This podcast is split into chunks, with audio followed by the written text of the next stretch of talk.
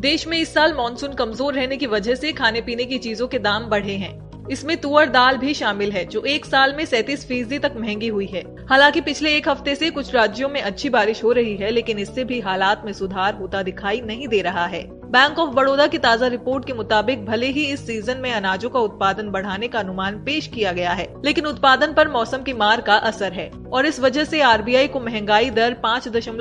फीसदी ऐसी कम बनाए रखने में मुश्किल आएगी रिपोर्ट के मुताबिक सोयाबीन के अलावा सभी तरह के खाद्यान्नों के दाम तेजी से बढ़ सकते हैं